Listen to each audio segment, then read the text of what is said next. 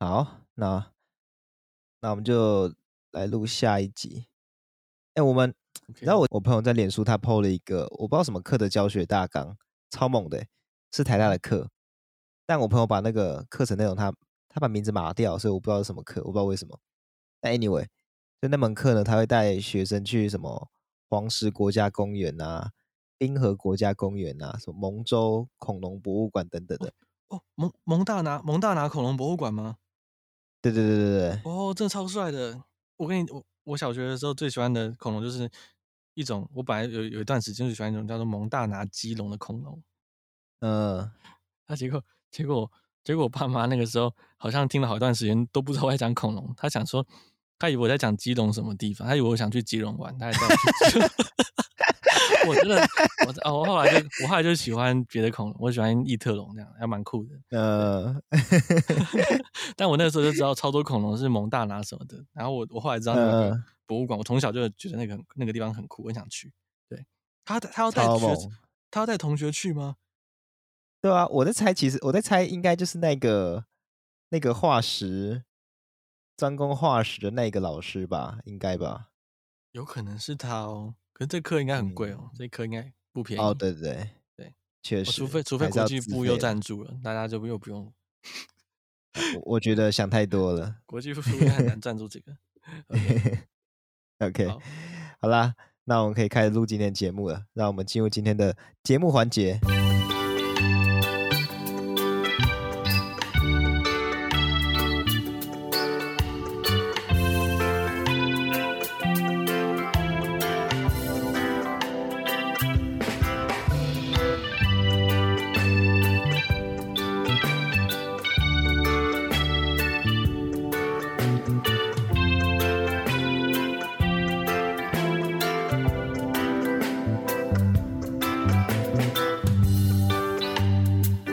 大家好，我们是 TPHA 台北城市狩猎，用轻松又专业的方式带大家体验大自然的生态导览团队。欢迎来听我们的生态杂谈，一起了解台湾和世界上的生态议题与时事。我是世祥，我是口勇，我们每个礼拜六中午十二点都会准时上架。好，那我们就话不多说，直接进入今天的第一则新闻。那今天第一则新闻呢是。发生在宜兰有一个很神秘的沙滩，它叫做神秘沙滩。哦，它它就它就叫这个名字，它就，它叫这个名字。然后它这是什么名字不是重点，重点是在这片沙滩啊，有国际上的二级保育类鸟类叫小燕鸥，它的繁殖场所就在这个地方。但是呢，近日居然发现有钓客直接开车经过这片沙滩。这个举动呢，其实不只是可能会压爆鸟蛋哦，也可能会吓走准备在这边繁殖的青鸟。其实是对这边的小燕鸥非常非常的、非常非常的有影响的。对对，其实神秘沙滩它算是一个比较有被保护着的呃小燕鸥的繁殖点。好，其实今年呢，就是台湾偏乡生态物种保护暨复育协会呢，他们在这里呢执行小燕鸥复育的工作呢，已经到第五年了。好，那起初呢是协会的成员在神秘沙滩一带发现小燕鸥驻足繁殖，然后他们便开始在鸟巢的周围呢围石头、插标记，去提醒途经的民众呢留心脚下，不要踩到脆弱的鸟蛋。但是呢，呃，在协会的努力下呢，神秘沙滩已经渐渐成为小燕鸥的重要栖地。好，那今年四月呢，协会也正式呢与国产署签约认养了合计二十公顷的土地。除了推广南澳的沙呃沙滩生态多样性之外呢，呃，也以区域巡查的方式呢，去阻止了非常多非法干扰野生动物的行为。那他们真的是非常有心哈。对，嗯。但是尽管神秘的沙滩是这个样子，一有车经过就会被他们去发现。但是台湾还有许多没有被深入调查的海滩，有可能也是可以被小燕鸥所使用跟利用的。但其实目前台湾四周。绝大多数的海滩呢，都因为资料缺乏而没有被划入生态热区。那在这样的地点呢，如果没有要进行工程的话，嗯，是不需要进行什么生态调查或者生态检核的。那他们一般大众进行呃水上活动跟游戏的行为呢，通常是被允许的。那这向来呢，在台湾都不是什么大问题。直到近年来，越来越多人购买越野吉普车这种可以开上沙滩的车款去进行户外活动。那沙滩越野车呢，它也这种休闲活动越来越风行，尤其在花东呢海岸的地区呢，沙滩越野车的业者呢，在最近三年来的成长速度非常快速。对，那以上种种沙滩休闲形态的改变呢，也将会大幅的提高人类对沙滩生物的干扰能力以及破坏力。对，它严重的话，可能在这种活动下也会造成动物的死伤。嗯，对，所以，我们，嗯，我虽然已对已经进行过生态调查，并发现是保育类生物繁殖场的那种海滩呢，政府可以对驶入的车辆和沙滩车业者依法开罚。但是，对于资料缺乏或是没有调查到保育类动物的族群的这个海滩呢，他们就是政府呢便会以默认合法为原则去进行处置，就绝对不会进行开罚。对不过这边还是要提醒大家，合法并不代表这片海滩了无生气或毫无生态，合法只是代表它可能缺乏资料、证据不足。对，所以呢，希望未来对于海滩的车辆呢，包括沙滩车或越野车呢，能够呃有更具保育产业发展平衡的一个做法。对，我们也不希望说完全禁止这样的娱乐活动，或是禁止大家去沙滩上开车。可是应该要明确的知道说哪些地方比较可以进行，哪些地方应该要避免。对，而且像小燕鸥，它是，嗯、呃，它是它只来台湾繁殖而已，对不对？嗯、对对，那它是这样算是候鸟？我其实没有到那么确定，但我我知道的小燕鸥的趣闻是在台湾有些地方，有些人会在渔民会在那个沙滩上乱丢一些那个塑胶板或者是木板，然后还有一些渔网垃圾。嗯然后小燕鸥有时候就会利用那个去稍微做出有遮荫的一个位置，然后去里面下蛋，然后在那边做巢这样子。之前又有发生过，有地方他们在发现这个草燕窝的巢的时候，就会把这个垃圾留下来，作为他们的掩蔽物。但是偏偏就是 有热心的民众，他们就进滩把这些东西全清掉了，然后小燕鸥的蛋就是在那边被曝晒就死掉了这样子。对，但是这个这个这个就是。不知道，不知者无罪。我觉得就是 这个，就是热心净滩的民众把调查员特别留下来的垃圾清掉了。对，但是对啊，嗯，好，我看我看到在台湾中年可见，所以对，呃，哦，你刚刚在查他的资料，会对，OK，好，好，那这段剪掉。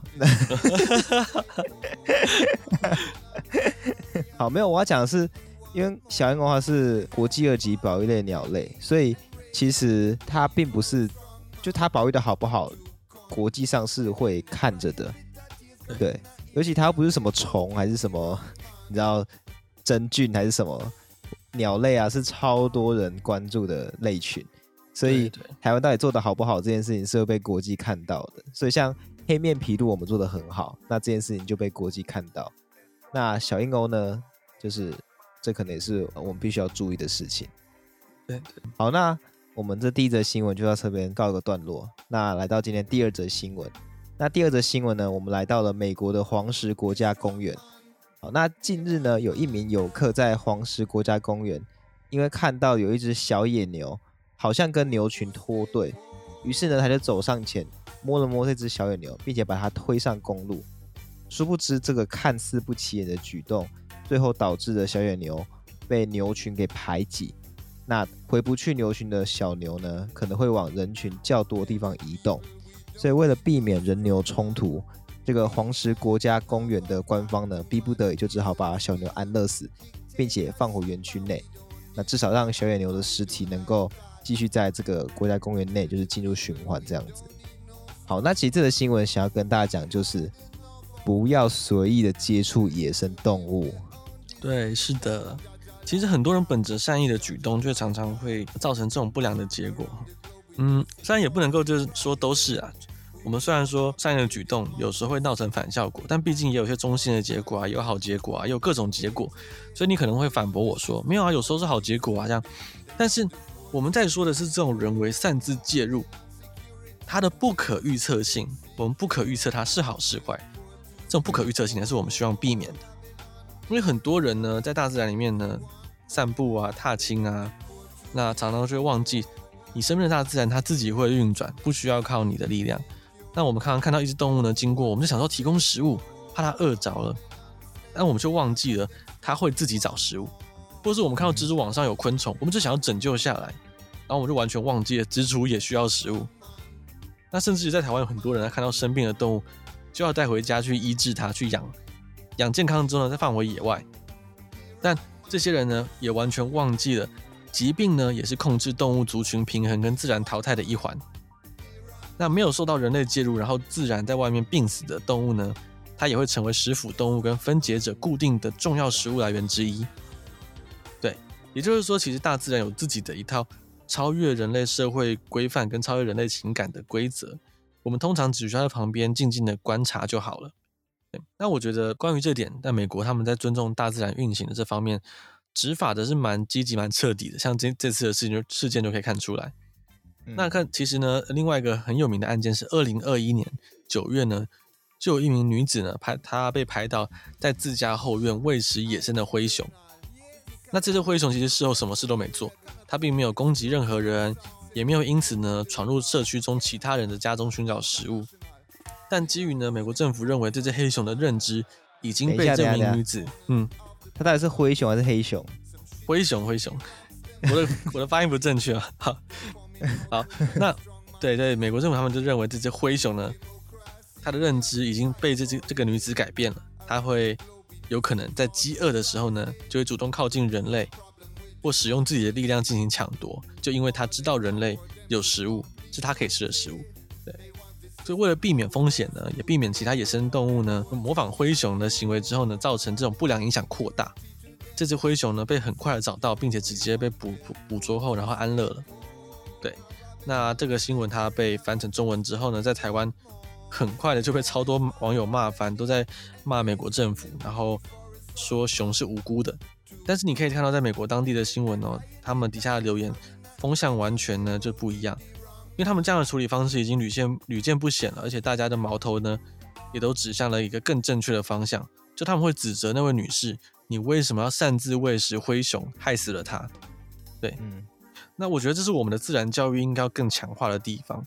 就是我们应该要落实在学校教育的时候，呃，就要去强化这个观点，不然其实现在我们打开小学的自然课本，我们会看到不该喂食或擅自触摸野生动物嘛，自然课本会写，但是其实你一打开国文或英文这些不需要经过生物相关的专家审核的教材，你常可以看图片里面看到说公园有人在喂鸟啊，然后呢有人遛狗没有绑牵绳啊，或有人在山里撒种子说要种花啊这种。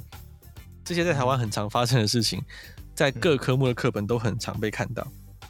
对，那这这些就会默默的影响我们的下一代，去觉得说我们可以去这样对待大自然。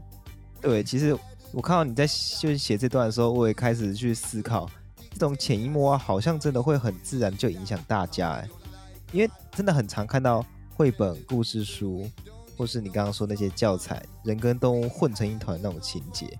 对，就长大后你会知道说。哦，这是故事，这只是作画。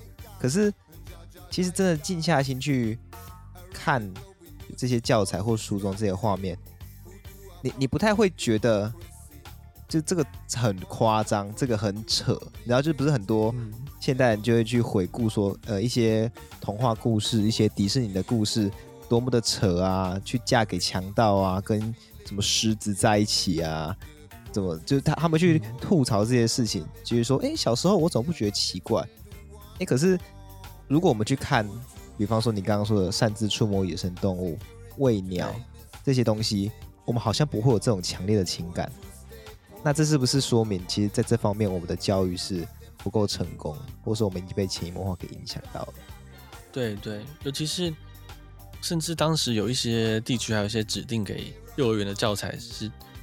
就也没有考虑这个，像是我小时候看的《花婆婆》这本书，它的主角就希望把世界变成一个更美的地方，他就专程搭飞机到世界各地，跟在自己的国家各个地方去撒花的种子。嗯嗯，然后他他之后再回去看这些地方呢，原本的草地啊、什么公园啊、树林啊，全部都地上都长满了他撒的花这样子。然后这个绘本其实就让很多人就是更更根深蒂固的觉得说，随便乱撒。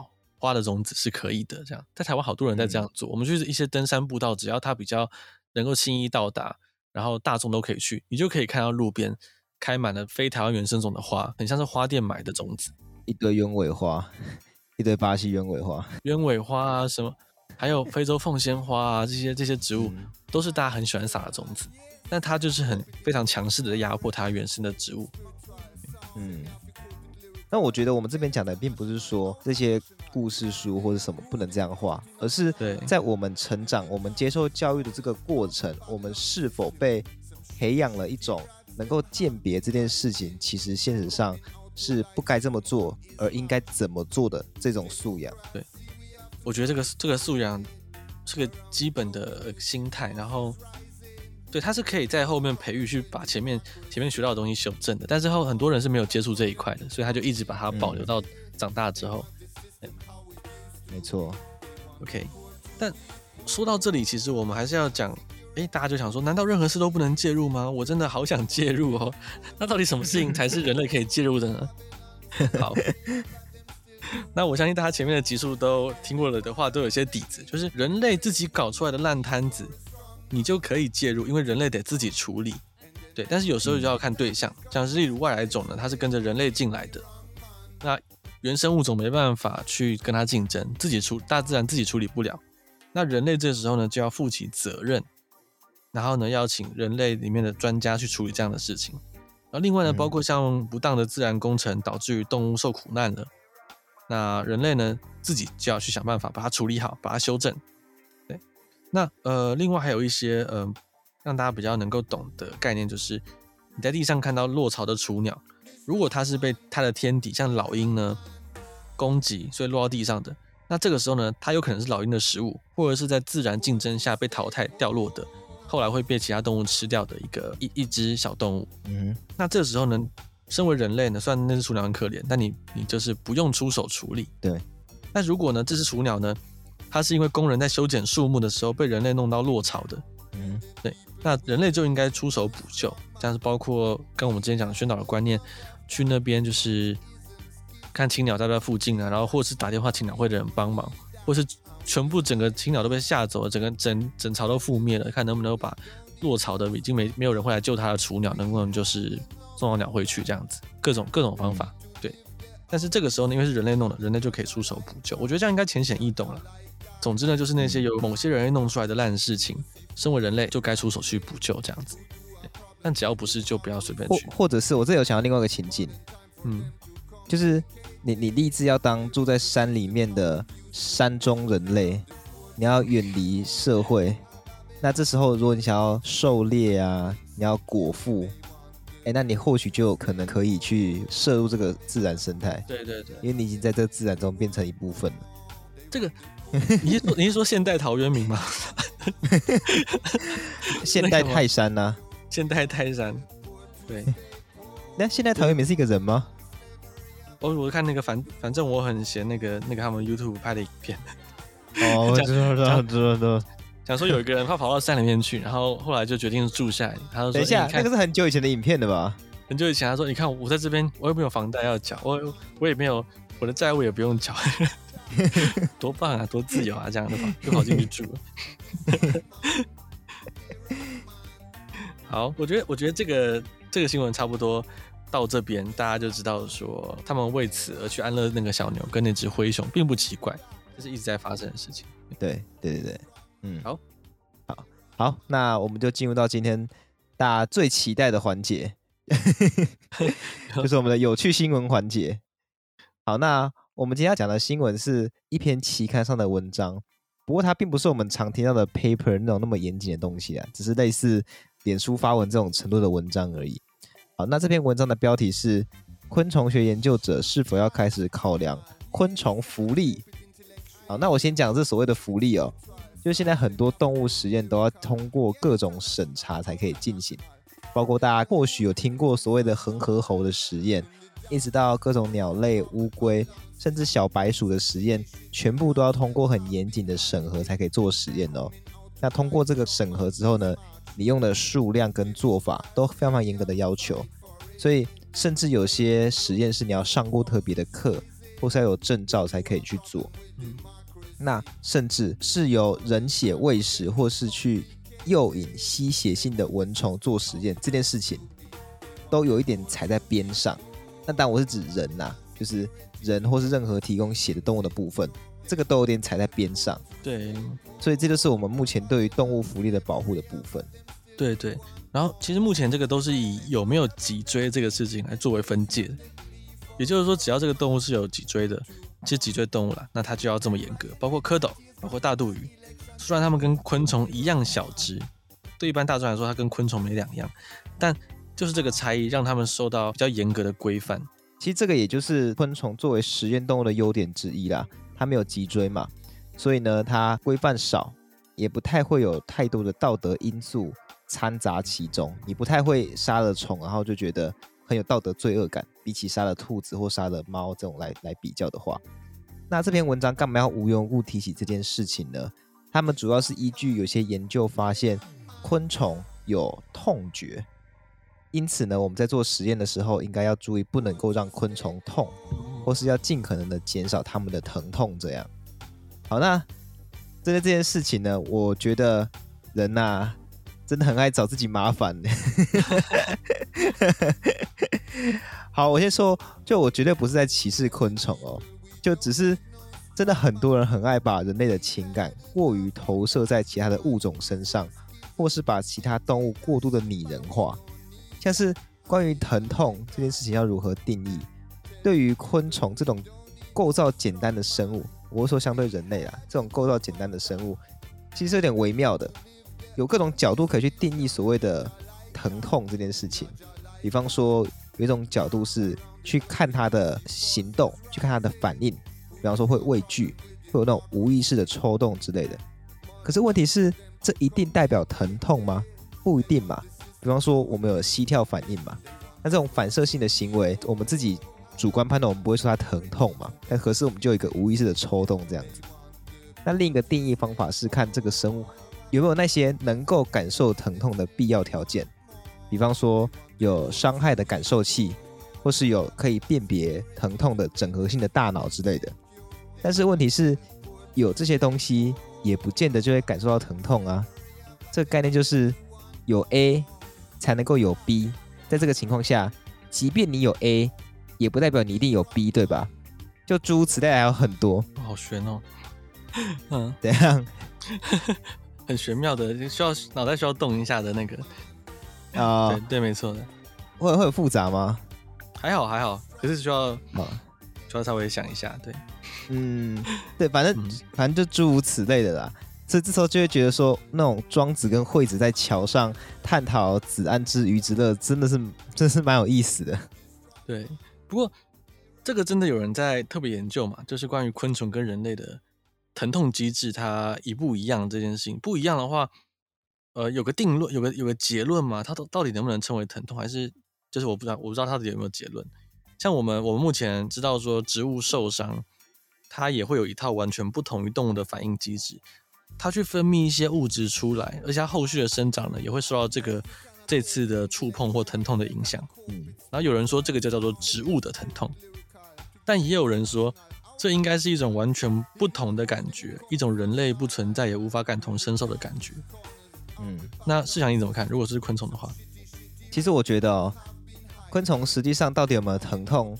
在讨论到昆虫福利这个议题上，其实并不重要，嗯，因为实际上也没有人在乎。因为你看，你只要像植物的案例嘛，你只要一句话说，哦，昆虫身上的某某某，虽然放在我们身上并不是疼痛，但是对于昆虫来讲，这就是它的疼痛，你这样就说过去了。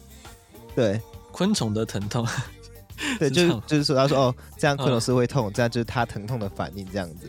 嗯，那那些做实验、做严谨科学推论那些研究者，全部全部都哭晕在厕所里面，都说：“等一下，等一下，等一下，是这样吗？不对，不对，不对。”可是这时候，网络上的网民已经开始激烈辩论。嗯，那辩论到最后呢，可能政府就必须要面对这件事情。那最后就变成是，即便科学界还没有定论，我们也不得不面对这个议题，然后拿各种东拼西凑不完整的证据来讨论。对，甚至就算科学界有一个定论，又怎么样？就是疼痛终归是一种主观的想法。那我们想说，其他人或其他物种有或没有一个主观的东西，本来就不合理嘛，所以最后还是变口水战。那对，所以呢，你问我要怎么看哦？我觉得与其讨论这个，不如好好想想今天晚上要吃什么吧。对啊，而且而且说真的，疼痛有很多种啊，像是我们所知的酸甜苦都是味觉嘛，然后辣其实是一种疼痛，它造成小规模的伤害这样子。对。嗯可是没有人会探讨说，把它真的归类在伤害罪，就是说我今天恶作剧请 请示想吃辣，然后旁边人可以用伤害罪起诉我，啊，你被辣到了，然后就旁边人就说哦，伤害罪，那个非告诉乃论，任何人都得起诉之这样，因为因为辣味呢是一种痛觉，不是一种味觉，然后我就哇完蛋了，对。啊，不过我我觉得我稍微稍微回应一下这个东西，嗯，就是。我刚刚讲的是昆虫到底有没有感到疼痛，在讨论这个议题的情况下面，实际上是什么并不重要，但呃理论上面是怎么样呢？我觉得这件事情说实在话，目前就是没有定论的，因为太难研究了，就跟我刚刚前面讲的一样，从很多角度去想办法逼近它，你都很难去去总结出一个因果关系，说哦，因为我看到这样的结果，所以昆虫有或没有疼痛，你很难去做这样的推论。对，没错，而且而且，其实如果你把疼痛这件事情无限制的扩大到昆虫，然后虾子、螃蟹、海胆，然后植物这些这些生物上面，然后最终导致的问题其实会非常难解，你可能会甚至可能会让整个人类的发展受到阻碍。如果你都用这个动物福利的方式去去把它推到植物啊这些上面，对，但。我相信实际影实际上会影响的层面，以昆虫来说，除了基础研究之外，应该还有很多吧？应该不止基础研究吧？因为刚刚提到的是基础研究。有有有，刚刚那是理论面的问题。那考量昆虫的福利还有执行面上的问题，最直观想的就是害虫的处理。哦对，你看嘛，我们上礼拜讲了一堆猫狗议题，为什么不能直接枪杀猫狗就算了？其实就是动物福利的问题嘛。那我回到昆虫这边，请。在听这个节目的各位，请你们以后看到蚊子、蟑螂，必须使用最符合昆虫福利的方法处理它们，有可能吗？对啊，所以说不定以后以后吃那个螃蟹都要用电宰的，听听音乐进到黑黑的房间电电宰一只一只这样子，我觉得大概也不太实际啦，就是，或是要给他们打那个麻醉剂，让他们完全睡着之后，再加大麻醉的量，等他们让他们完全死掉这样子。而且啊，除了这种我们看不爽的虫，就是或许可以被称为滋扰性的害虫，或是偏向呃病媒传染的害虫之外，还有农夫在处理农业害虫。难道要叫他们除了用环境友善的方法外，还要使用昆虫友善的方法？考虑昆虫福利的方法，农夫会发疯吧？对对对啊，所以就是。这是有很多实际面上跟理论面上的问题，那就变得是像我们之前某一集就有提到过，在台湾，呃，是那个野生动物保护保护法在规范伤害野生动物这个部分，其实没有把昆虫放进去的原因，就是因为你如果要这样搞的话，那农夫处理害虫都要去做申请或者怎么样，就变得是相当的呃没有效率，所以才把就是把这个放进去。那如果现在，呃，要考虑到所谓的昆虫福利，除了很难定义之外，在执行面上面也很难去做操作。那不好，不知道啦，也有可能我是我就是你知道，我我太落伍了。相对于可能好几十年或几百年的未来，他们回来看就觉得说啊，当时那个两千年的的人类怎么那么的这个呃野蛮，居然连昆虫都要杀，这也不好说。我觉得很，我还我还是觉得不太可能啦。我想说很 昆虫哎，尤其是大家知道全世界全世界的目前最需要积极处理，然后对人来说最危险的一种野生动物是什么？大家啊，我就因为你们也没办法在我这边回答，我就给大家 两秒两秒钟的静默时间，自己猜猜看，想想看。好，你们可能会猜河马，你们可能会猜非洲水牛，可能会猜鳄鱼、鲨鱼，也有可能有人会猜是那个流浪狗。可是不是哦，其实是蚊子哦。对，嗯，每年杀最多人的野生动物就是蚊子，它靠着传播病媒，甚至是在一些地区直接呢就是，呃直接的攻击一些比较年幼的儿童。对，这是很少数，大部分是靠大部分是靠疾病。对，它目前其实人类最主要的自然天敌就是蚊子。嗯而且我我记得我看那个图，那图很好笑。我记得第二，你知道第二名是什么吗？第二名是什么？大家只记得第一名，不记得第二名。对，我记得顶一下。第二第二名是我那，我也给观众两秒钟的时间。我 我也想一下。那大家可能会想鲨鱼啊，非洲水牛，河马。啊，到底第二名是什么？第二第二名是，如果没记错的话是人类。我看的那个好像是把人把人类就是不算进去。是啊，哦、我我可以理解是人类的。对，好啦，好啦，好啦，今天嗯也也聊差不多了。好，那今天节目差不多就到这边告个段落。希望大家喜欢我们今天的节目。那喜欢我们的频道的话，记得到各大 Podcast 平台给我们五星好评。对于我们或是有什么生态议题有兴趣的，也欢迎透过 SoundOn 的赞助连接或是我们的 Google 表单跟我们说哦。另外，我们除了 Podcast 之外呢，还是一个叫做 TPHA 台北城市狩猎的生态导览团队。目前呢，已经带过两三百场的夜光活动。如果想要观赏野外的蛇啊、蛙啊、鸟啊、哺乳动物，甚至是平常没看过的昆虫，都欢迎在 Acupass 或是脸书寻找 TPHA 台北城市狩猎来找我们哦。好，那今天就这个样子，我们就下次再见啦，拜拜。拜拜。